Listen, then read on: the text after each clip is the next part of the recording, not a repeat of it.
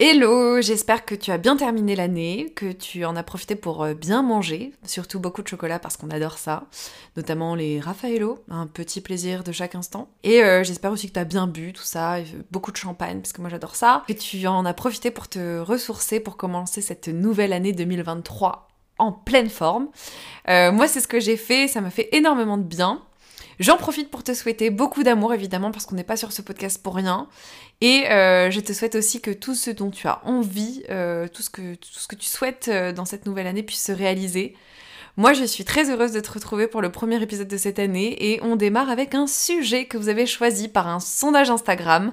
Donc c'était assez serré entre deux sujets, donc celui que je vais aborder aujourd'hui et euh, l'autre sujet qui était la rupture amoureuse, mais du coup ce sera pour une prochaine fois. Donc il y aura d'abord un épisode avec un invité, puis euh, celui euh, sur la rupture amoureuse. Donc si ça t'intéresse, tu sais que ce sujet arrive bientôt. Et n'hésitez pas à me dire d'ailleurs quel format vous préférez. Le format avec invité qui je vois a beaucoup plu puisqu'il a eu du coup plus d'écoute. C'est l'épisode le, le, plus écouté. Donc merci à Marc d'avoir été mon premier invité, d'avoir joué le jeu. Et j'ai hâte de recevoir de nouvelles personnes très bientôt. On va commencer du coup tout de suite. Hein, euh, on va pas perdre de temps. Cache pistache, c'est parti. Je suis dépendante affective. C'est le constat que j'ai pu faire pendant cette année 2022. Bon, j'en avais déjà un peu pris conscience euh, il y a un petit moment hein, quand même. Mais j'avoue, euh, je l'avais mis dans un petit recoin de ma tête parce que je voulais pas trop me l'admettre, j'avais pas trop envie de m'y confronter et j'ai préféré euh, faire ce que je sais faire de mieux, savoir euh, fuir les choses qui ne me m'arrangent que trop peu. je pense que je suis pas la seule dans ce cas-là, mais c'est vrai que des fois quand certaines choses sont trop difficiles à admettre pour le moment, bah on a tendance à mettre ça sous un petit coin du tapis, puis on verra bien après quand on aura envie de soulever ce tapis. Oui, j'adore les images, voilà. Mais oui, c'est pas très glorieux, c'est pas hyper glorieux, mais c'est pour l'instant ma réalité. Ça peut changer, ça va changer, mais ça fait partie de ma réalité. Donc il faut que je, je l'accepte. J'ai mis du temps, euh, mais cette année j'ai pu dire cette phrase et j'ai pu commencer à l'accepter petit à petit et à faire la paix un petit peu plus euh, avec euh, cette part de moi qui, euh, qui n'était pas celle avec laquelle j'avais le plus d'affinité. On va dire ça comme ça. C'est vrai qu'on en entend de plus en plus parler et je trouve à tort ou à raison, en fait, un peu d'ailleurs comme d'autres concepts comme le pervers narcissique qu'on nous sert à toutes les sauces. En vrai, ça veut dire quoi exactement? Être dépendant affectif Parce que je pense que je ne suis pas la seule à m'être posé cette question et que je pense que plusieurs d'entre vous, euh, et que peut-être toi, tu ne sais pas ce que ça signifie qu'être dépendant affectif. Et du coup, vous me connaissez maintenant, je suis allée chercher une petite définition des familles pour que ce soit clair pour tout le monde. Alors, être dépendant affectif, c'est du coup lorsqu'un individu cherche l'amour et l'estime de soi en dépendant des autres et de l'approbation et du jugement de l'autre. Voilà, ça résume à peu près tout. C'est quand tu cherches de l'amour et de l'estime de toi à l'extérieur plutôt que de le trouver à l'intérieur. Euh, je pense que certains d'entre vous vont se reconnaître facilement là-dedans. Bienvenue au club des défendants affectifs, donc. J'ai un peu l'impression d'être à une réunion des alcooliques anonymes ou euh, de me confesser aussi un petit peu, c'est au choix. Euh, tu choisis ce qui t'arrange, mais bah du coup, comme une réunion de... dépendants affectifs, du coup, euh, anonyme, plus trop anonyme, puisque du coup, euh, je suis pas si anonyme que ça.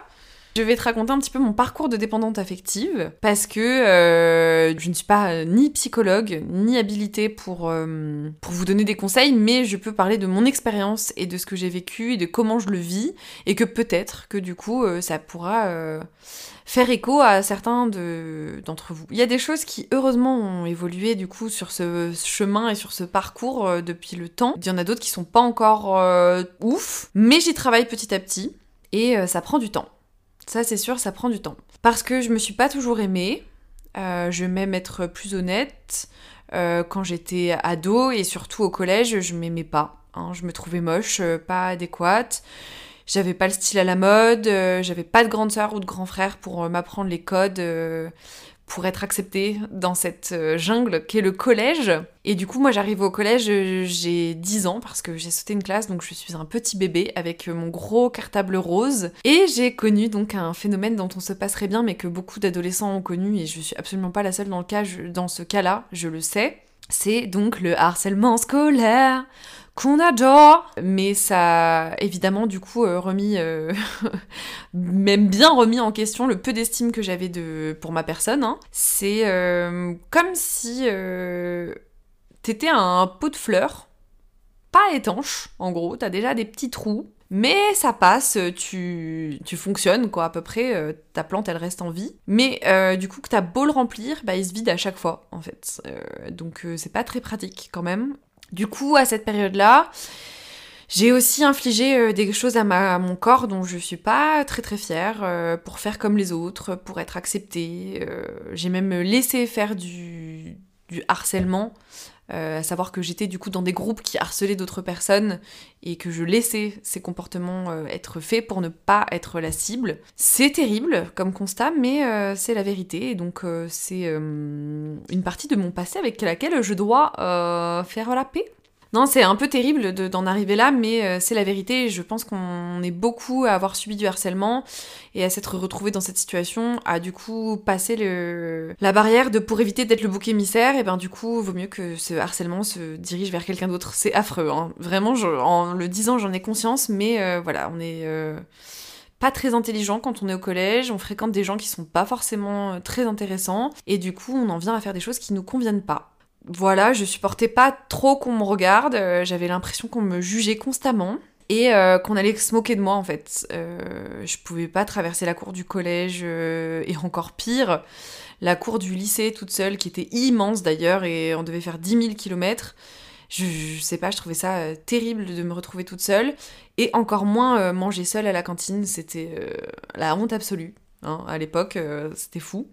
C'est à cette époque que j'ai découvert du coup la méchanceté, euh, le jugement gratuit, et euh, j'y accordais vraiment beaucoup d'importance, vraiment énormément d'importance, beaucoup trop. Pourtant, j'étais pas une petite fille, donc c'est-à-dire euh, bah à l'école primaire, j'étais pas une petite fille complexée particulièrement, je me trouvais ni moche ni belle. Mais cette période de ma vie, qui est le collège, qui est une période de grande transformation pour plein de personnes, est venue remettre vraiment tout ça en question en fait.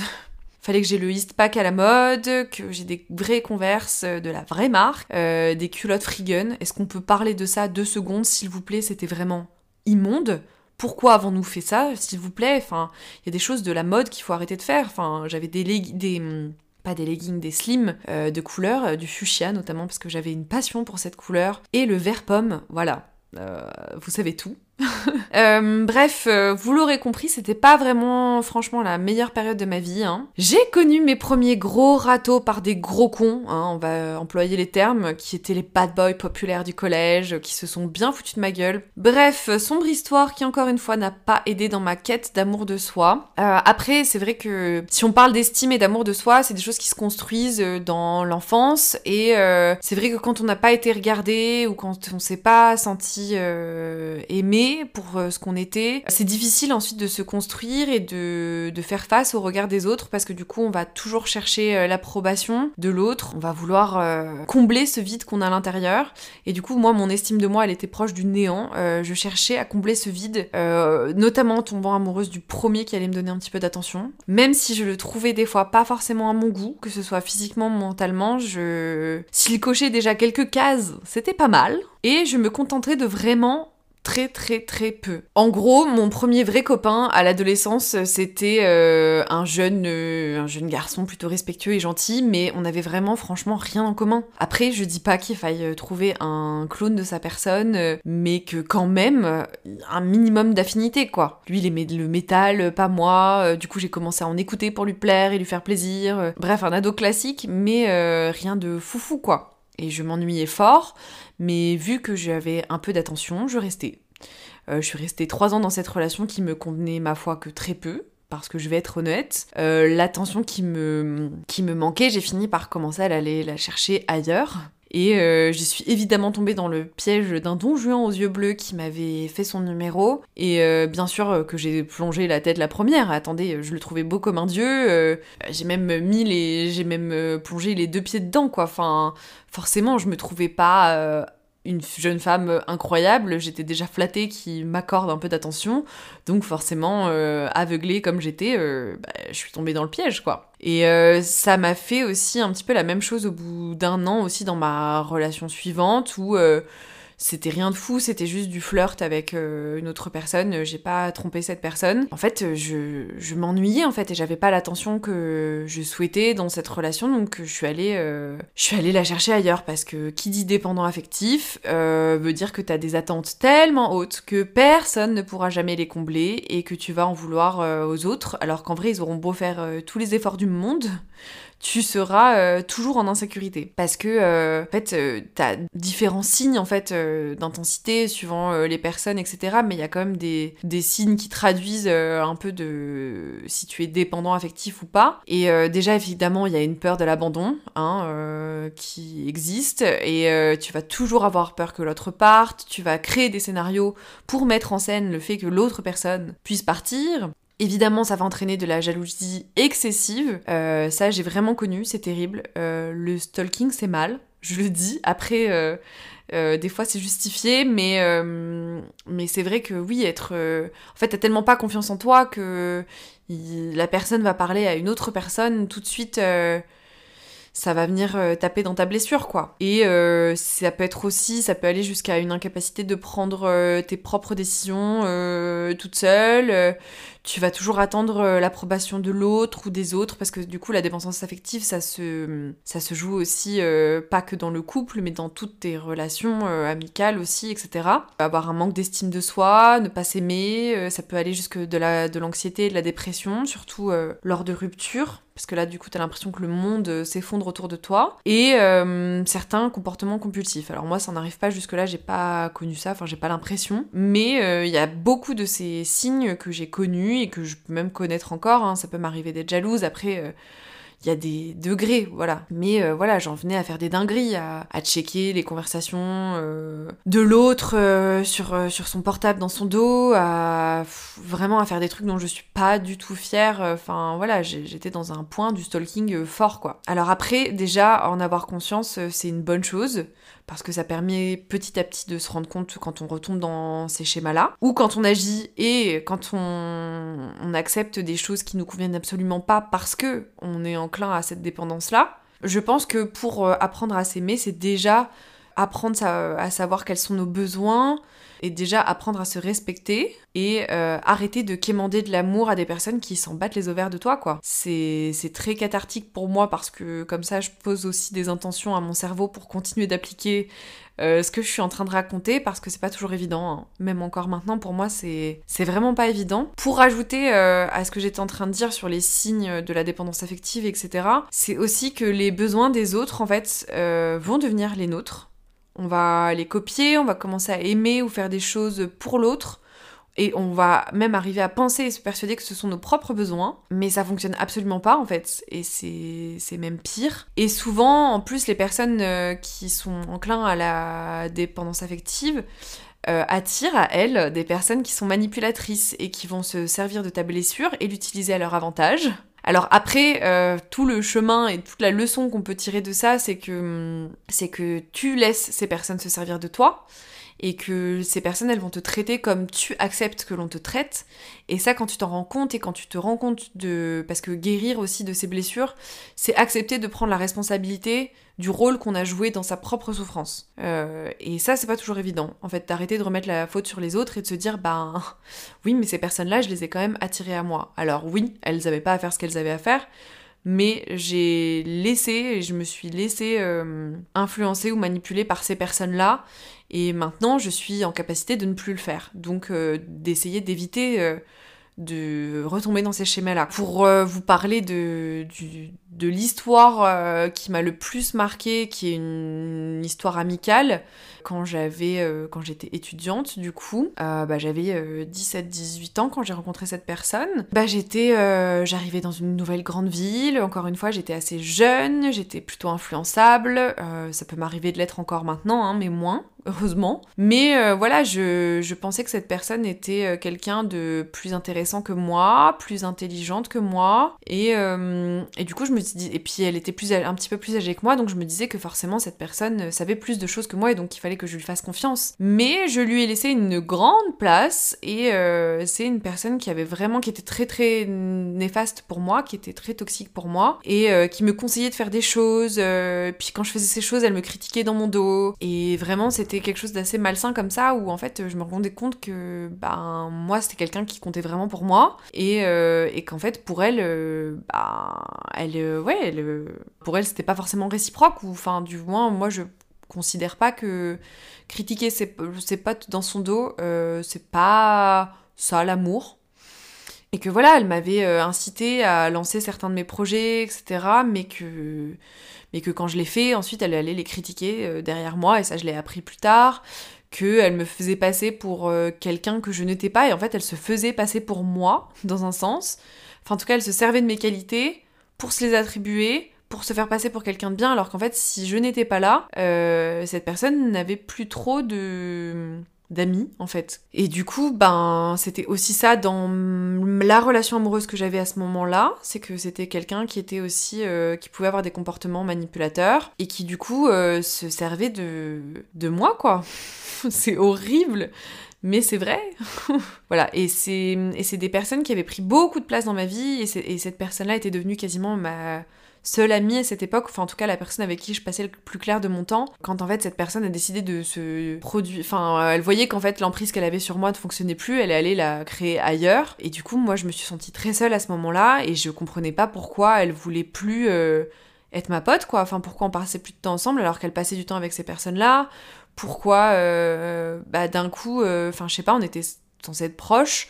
Euh, elle me confiait plus rien, euh, j'étais euh, bah, un peu désemparée, je me disais que c'était moi qui avais un problème évidemment parce que quand on est dépendant affectif, on se remet toujours en question en se disant que forcément c'est nous qui avons fait quelque chose de mal et que vraiment c'était une période très difficile pour moi parce que sortir de cette de l'emprise de quelqu'un quand on est dépendant affectif, tu te dis que ben forcément cette personne a peut-être raison, que sans elle t'es rien, que euh, c'est difficile à dire quand même hein, de, poser ces, mots-là. Et c'est ce que j'ai vécu et c'est pour ça que je le partage parce que je me dis que si ça peut aider euh, d'autres personnes, euh, moi j'aurais aimé qu'on puisse me faire prendre conscience. Et puis en plus, ah voilà, quelque chose de hyper important, c'est que beaucoup de personnes de mon entourage me disaient que cette personne était, était toxique. Et pareil pour ma relation, tout le monde me disait mais, mais meuf, qu'est-ce que tu fais? Enfin, il y a un moment, respecte-toi. Oui, les gens autour de moi me disaient mais qu'est-ce que tu fais? Tu vois pas que cette personne n'est pas bonne pour toi euh. Du coup, ça va aussi avec le fait de la volonté d'être une bonne personne, de chercher à être la personne parfaite, euh, l'amie parfaite, euh, infaillible, qui est toujours là quand on a besoin, qui des fois euh, précède même les besoins des autres, euh, enfin, que ce soit l'ami ou en couple, enfin, franchement, je cherchais vraiment à être euh, une personne parfaite. spoiler alerte, c'est impossible, en fait. Pour qu'on m'aime, j'étais capable de, de faire tout et n'importe quoi. Aussi, autre petite anecdote de la honte par rapport à ça, c'est que avant, dans le métro, Oh, j'ai tellement honte de raconter ça, mais tant pis, c'est vrai, enfin, faut que j'en parle. Euh, on va pas parler de. Enfin, je vais pas vous raconter un livre, je vous parle de ce que j'ai vécu et de comment je l'ai vécu. C'est ça qui, je pense, est intéressant. C'est que donc, avant, dans le métro, j'étais persuadée, non mais c'est grave, que euh, les gens me regardaient qu'ils me jugeaient, euh, que dès qu'on me regardait, c'était forcément que j'étais moche, que j'étais mal habillée. Pour moi, c'était impossible qu'on me regarde parce que peut-être que les personnes me trouvaient jolie ou que peut-être que j'étais bien habillée. Euh, c'était que forcément on me regardait parce que euh, ouais j'étais moche, mal sapée, que j'avais peut-être une crotte de nez dans le nez. c'était forcément des choses négatives. Et dans la rue, pareil, encore une fois, je, je, pensais que qu'on me regardait, qu'on me jugeait continuellement en fait, parce que c'est ce que je faisais avec moi et euh, j'ai compris au bout d'un moment hein, que je n'étais pas euh, le centre du monde et que Jean-Claude s'en fiche de ma tenue et qui pense sûrement au dernier match de la Coupe du Monde et que Jean-Claudine, elle pense euh, peut-être à son gratin dauphinote ce soir quoi. Du coup, la leçon que j'ai apprise aussi au fur et à mesure du temps, parce que du coup je m'efforçais d'être une personne impeccable en toutes circonstances pour qu'on ne puisse pas me critiquer et me juger. C'est horrible tu, passes une, énergie là-dedans qui est folle. Et du coup, bah, j'en ai tiré la conclusion que bah, soit celle que tu as envie d'être, en fait. C'est tout con, hein, et j'ai encore du mal à, l'appliquer, mais euh, n'essaye pas d'être celle que tu crois que les autres attendent que tu sois. Parce que euh, bah, tu seras pas heureuse, on va pas t'aimer plus, et c'est pas toi, quoi. Faut faire les choses pour soi avant tout, le but n'est pas d'être égocentrique et de devenir quelqu'un qui ne peut pas penser aux autres. C'est pas le, c'est pas le propos, mais c'est que si toi t'es pas bien avec toi, euh, bah forcément ça va influer sur ta relation avec les autres. Et surtout, bah voilà, de pas accepter de faire des choses que tu n'as pas envie de faire, de pas se forcer, si tu, parce que si tu le fais, euh, on ne t'aimera pas plus. Voilà. C'est que faut se poser la question de est-ce que je fais cette chose parce que j'ai envie de le faire, parce que ça me fait plaisir de, de, donner de ma personne, de donner du temps à cette personne, de rendre service, ou est-ce que euh, je le fais parce que sinon j'ai peur qu'on me on m'aime plus quoi, que euh, on m'aime moins, que on se dise ah là là, euh, tu te rends compte que Lilia elle a refusé de m'aider, euh, quelle connasse quoi. Non, c'est pas pas ça le truc. On va parler franchement. On demande aux autres, aux personnes qui nous entourent de nous donner des compliments, de nous donner de la tendresse, mais est-ce que enfin de nous écouter aussi,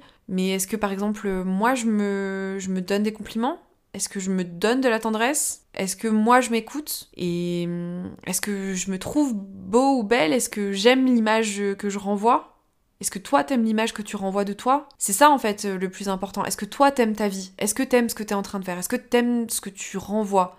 Est-ce que euh, t'es en accord en fait avec euh, avec tes valeurs, avec les choses qui sont importantes pour toi Est-ce que tu trouves ton compte? Parce que euh, bah déjà, souvent, faut peut-être commencer par savoir qu'est-ce que t'aimes vraiment. C'est quoi les personnes qui t'inspirent? C'est quoi tes passions? Euh, C'est quoi les valeurs qui sont importantes pour toi?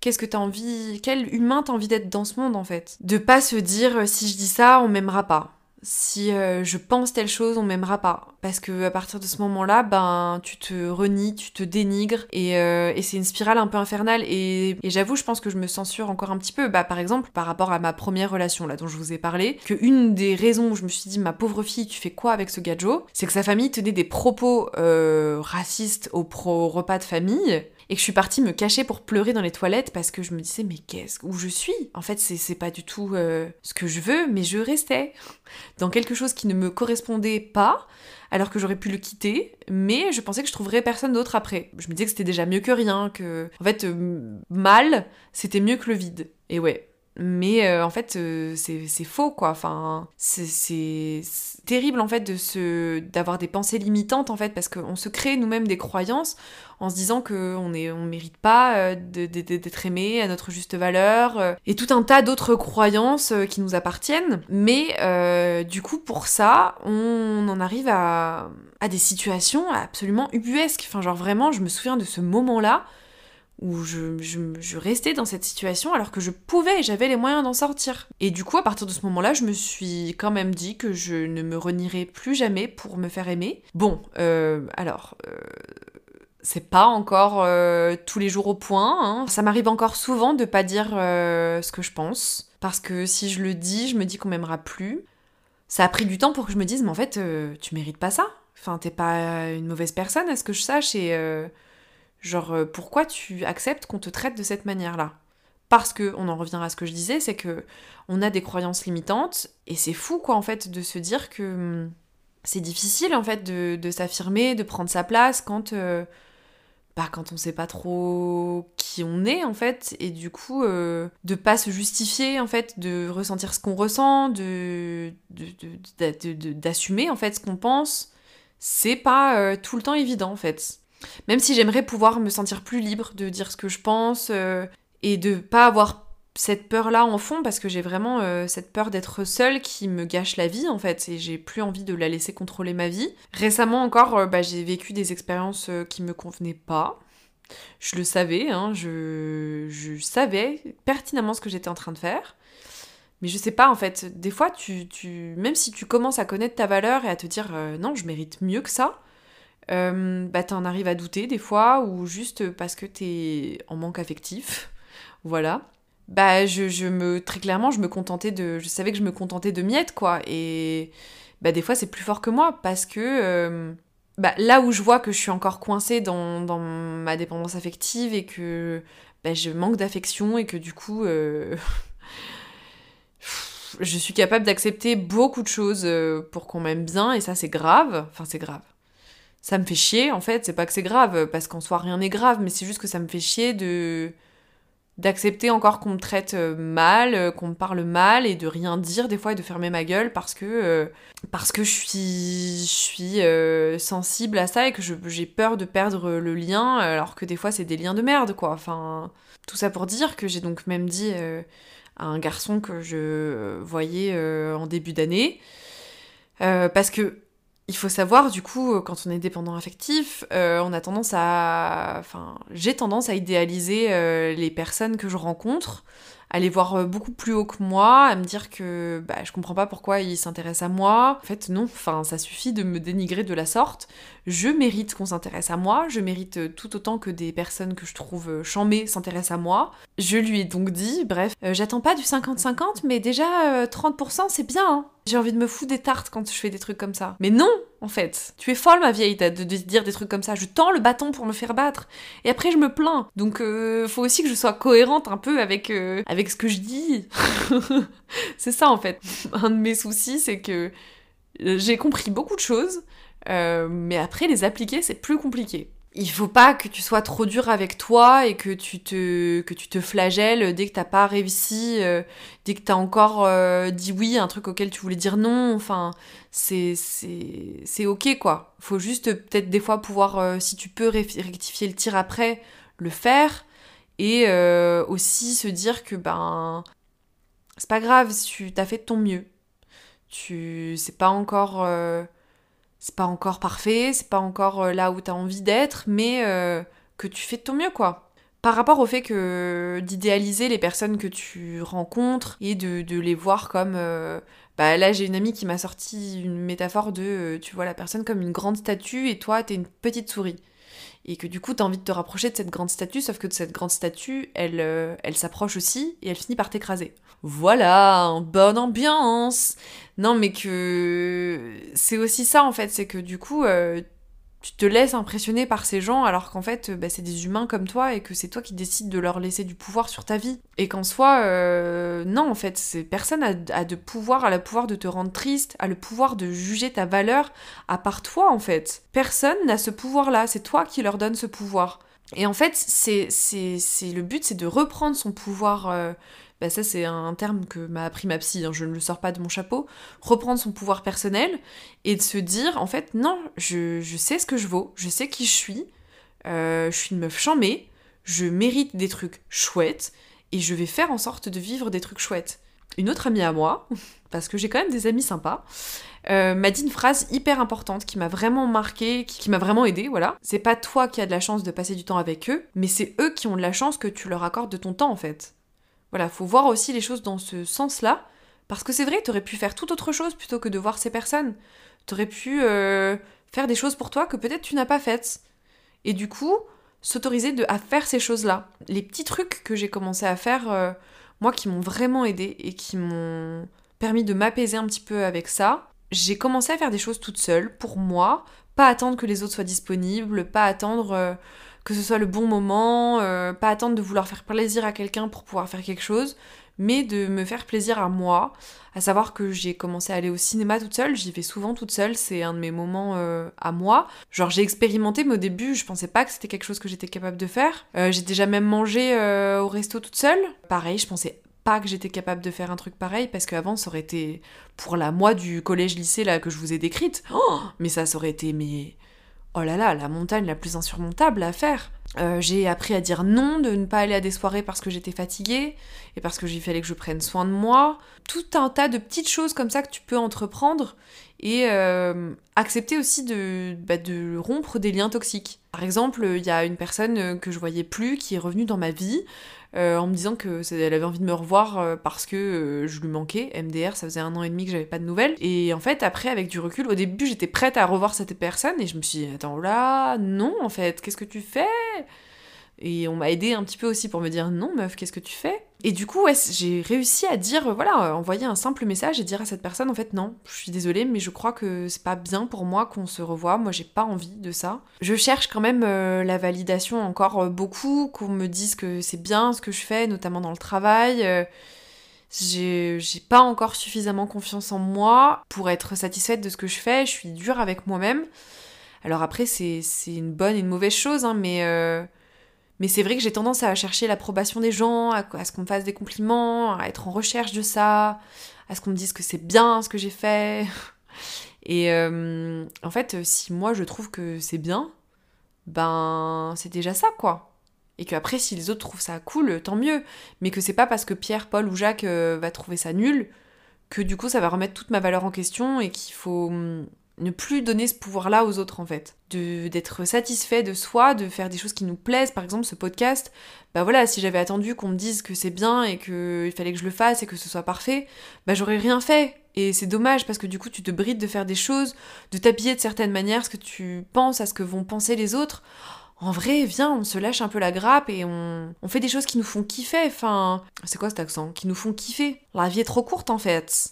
Et YOLO non, mais c'est. c'est, J'ai l'impression que c'est des trucs tout cons que je suis en train de raconter, que je suis pas en train de révolutionner la Terre, hein. ça c'est sûr, euh, que c'est des choses que tu sais, ça se trouve probablement, et qui pour toi peut-être te semblent normales en plus.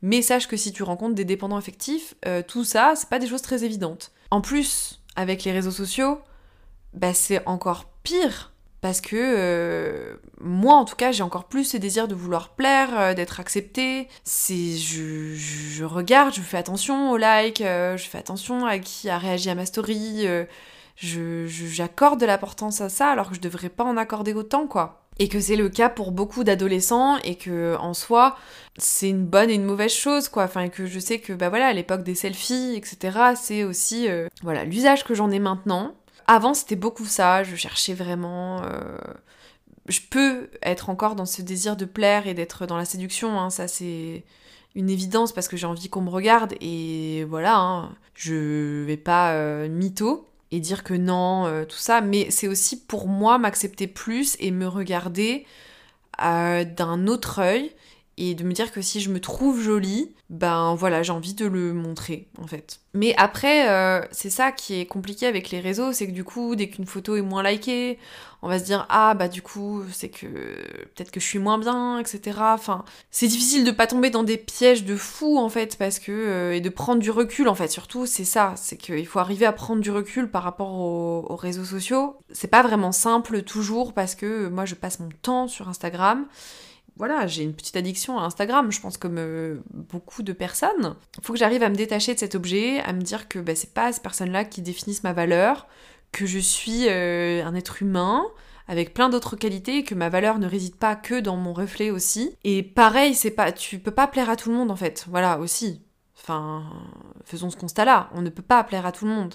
Et c'est pas grave parce que euh, je ne sais plus qui disait plaire à tout le monde, c'est plaire à n'importe qui. C'est vrai. T'as pas envie de plaire à tout le monde. Bah, un truc qui m'a vachement aidé dans ma quête d'estime de moi et de retrouver confiance en moi et tout. J'avoue que le sport, moi, je l'ai fait plus pour euh, me faire plaisir, pour avoir un corps qui me plaisait avant tout, que je cherche pas à être la plus fit du monde, que euh, j'ai pas une volonté d'être euh, parfaite et de, chercher plus, mais juste ça me permet d'être bien dans mon corps, d'avoir compris mon corps, de l'apprivoiser plus, et que ça, ça m'a foncièrement aidé en fait. Donc euh, voilà, de trouver un, quelque chose qui nous fait plaisir, qui nous fait du bien, peu importe la passion que c'est. Mais c'est vrai que pour... Euh, si t'as un rapport à ton corps qui est compliqué et qui fait que du coup t'as une estime de toi un peu basse, je pense que le sport ça peut être un bon moyen. Parce que euh, très honnêtement, moi maintenant, quand j'en fais pas régulièrement, ça me manque parce que ça me permet de me défouler, de me sentir mieux dans ma tête, de sortir de ma tête aussi parce que je pense trop, et aussi parce que j'aime le reflet que je me renvoie en fait. Et que je me trouve euh, plus jolie comme ça, mieux dans mon corps, mieux dans mes baskets, et que quand on est mieux dans ses baskets, on est mieux avec les autres. Mais c'est une phrase hyper bateau, hein, mais euh, quand on est bien avec soi, bah on se sent mieux avec les autres. Voilà, c'est tellement vrai.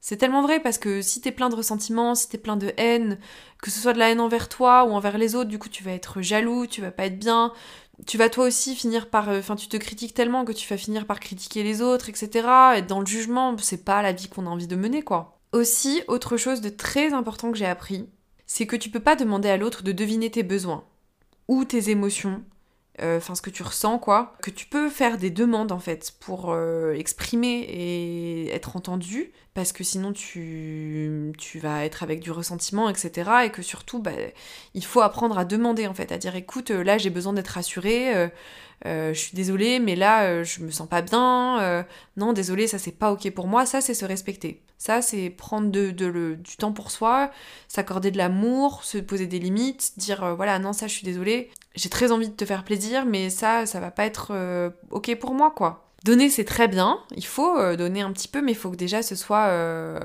circulaire, quoi. Il faut que tu reçoives euh, tout autant que ce que tu donnes, quoi. Il faut apprendre aussi à recevoir. Parce que du coup, des fois, on se dit que bah on mérite pas, donc du coup, on s'empêche de recevoir.